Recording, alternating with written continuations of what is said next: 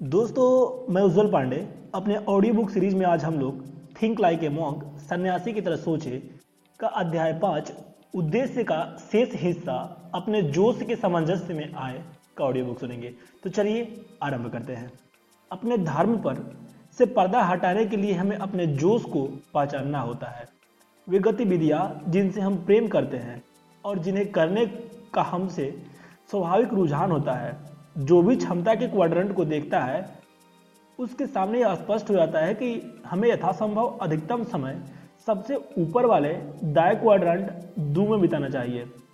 वे चीज़ करने में, जिन्हें करने में हम अच्छे हैं और जिनसे हम प्रेम करते हैं, लेकिन जीवन हमेशा इस तरह से काम नहीं करता है। वास्तव में, हम में से कई लोग क्वाड्रेंट एक में अपना करियर बिताते हैं। ऐसी चीज़ें करने में जिनसे हम अच्छे होते हैं, लेकिन जिनसे हम प्रेम नहीं करते हैं।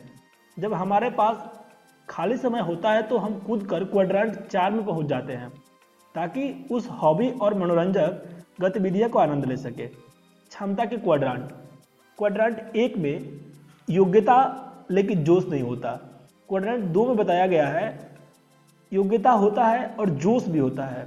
क्वाड्रांट तीन में बताया गया है, न योग्यता और न ही जोश। क्वाड्रांट चार में योग्यता नहीं, लेकिन जोश है। हम अपना समय और ऊर्जा क्वाड्रांट दो की ओर ज़्यादा कैसे ला सकते हैं? अर्थात योग्यता और जोश। ऐसी चीज़ें करने में जिनसे हम योग्य भी हों और जिनसे हम प्रेम भी करते हों। हालाँकि हमारे पास कभी इतना समय नहीं रहता कि हम उनमें इतने अच्छे बन जाएँ जितने हमें बनना चाहिए। हर व्यक्ति सहमत हो सकता है कि हम क्वाड्रांट तीन में यथासंभव न्यूनतम समय बिताना चाहते हैं। क्वाड्रांट तीन यानी न योग्यता, न जोश। वहाँ रहना बेहद निराशाजनक होता है। ऐसी चीज़ें करना जिनसे हम प्रेम नहीं करते हैं और जिनसे हम अच्छे नहीं होते हैं। तो सवाल यह है कि हम अपना समय को क्वाड्रेंट दो की ओर कैसे ले जा सकते हैं? ऐसी चीज़ें करने में जिनमें हम अच्छे हैं और जिनसे हम प्रेम करते हैं। आप गौर करेंगे कि मैं संख्यात्मक क्रम के क्वाड्रांट का ज़िक्र नहीं कर रहा हूँ। ऐसा इसलिए है क्योंकि क्वाड्रांट एक और क्वाड्रांट चार दोनों ही हमारे मनचाहे चीज़ों का आधा हिस्सा देते हैं। इसलिए उन पर पहले बातचीत करने की समझदारी है। क्वाड्रांट एक। इसमें अच्छे हैं, लेकिन इससे प्रेम नहीं करते।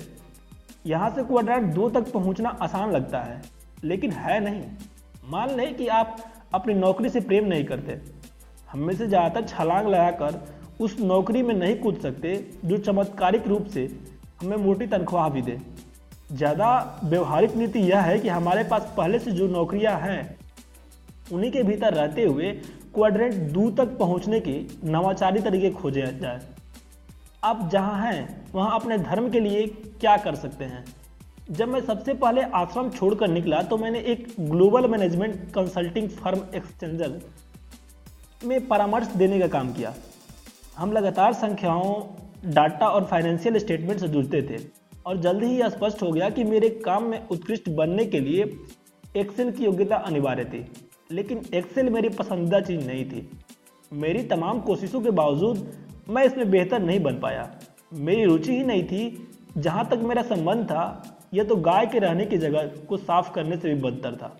इसलिए हालाँकि मैं कोशिश तो करता रहा, लेकिन मैंने यह सोचा कि मैं अपनी शक्तियाँ और योग्यताएँ कैसे दिखा सकता हूँ। मेरा जोश जीवन की बुद्धिमत्ता और औज़ार थे, जैसे ध्यान और माइंडफुलनेस इसलिए मैंने अपने कामकाजी समूह के लिए एक माइंडफुलनेस क्लास को पढ़ाने की पेशकश की।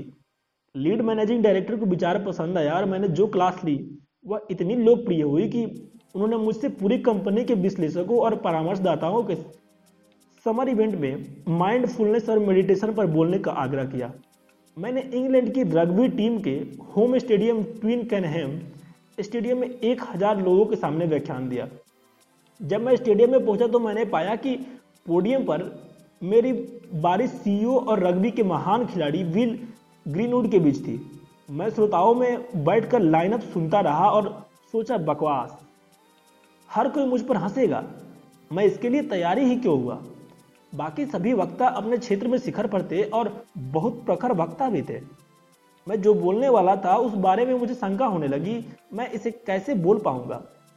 फिर मैंने सांस लेने का अभ्यास किया, खुद को शांत किया और मंच पर जाने से दो सेकंड पहले मैंने सोचा, बस अपने असली स्वरूप में रहो। मैं किसी दूसरे धर्म को करने की कोशिश करने के बजाय अपने खुद के धर्म को पूरी तरह से करूँगा। मैं खड़ा हुआ अपना काम किया और इसके बाद मुझे जो प्रतिक्रिया मिली, वह अपूर्व थी।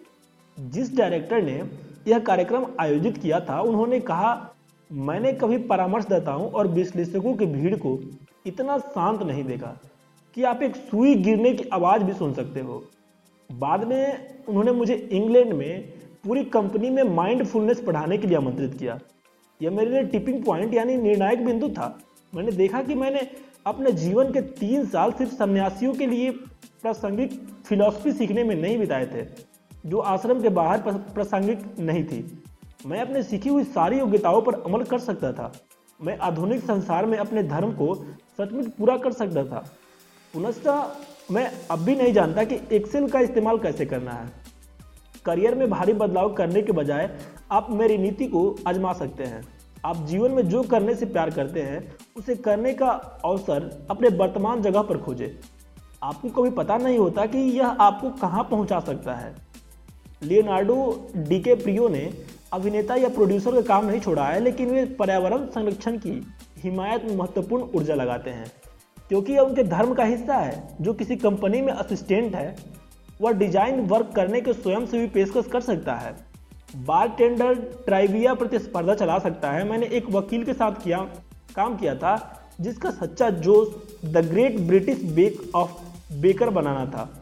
यह लक्ष्य उसे अर्थावादी महसूस हुआ, इसलिए उस शो के प्रति जुनून रखने वाली अपने सहकर्मियों का समूह बनाया और उन्होंने बेकिंग मंडे शुरू किया, जहाँ हर सोमवार को उनकी टीम के कोई सदस्य कोई चीज़ बनाकर लाती थी।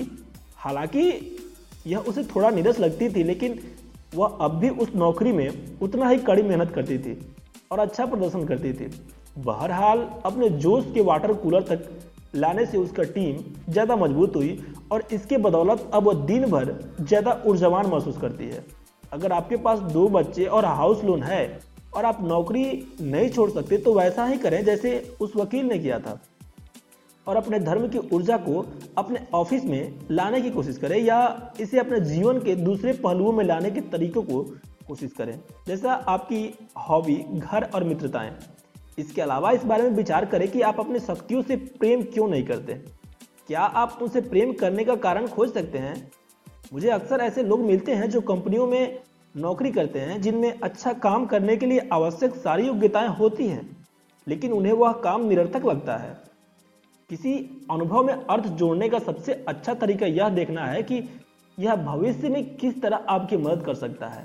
अगर आप खुद को बताते हैं, मैं यह सीख रहा हूँ कि एक वैश्विक टीम में काम कैसे किया जाता है, या मैं बजट बनाने की सारी योग्यताएँ हासिल कर रहा हूँ, जो किसी दिन स्केट शॉप खेलने वक्त मेरे काम आएगी तो आप एक ऐसी चीज़ के प्रति जोश उत्पन्न कर सकते हैं, जो शायद आपका पहला विकल्प नहीं है। जोश की भावना को सीखने और विकास करने के अनुभव से जोड़ दें।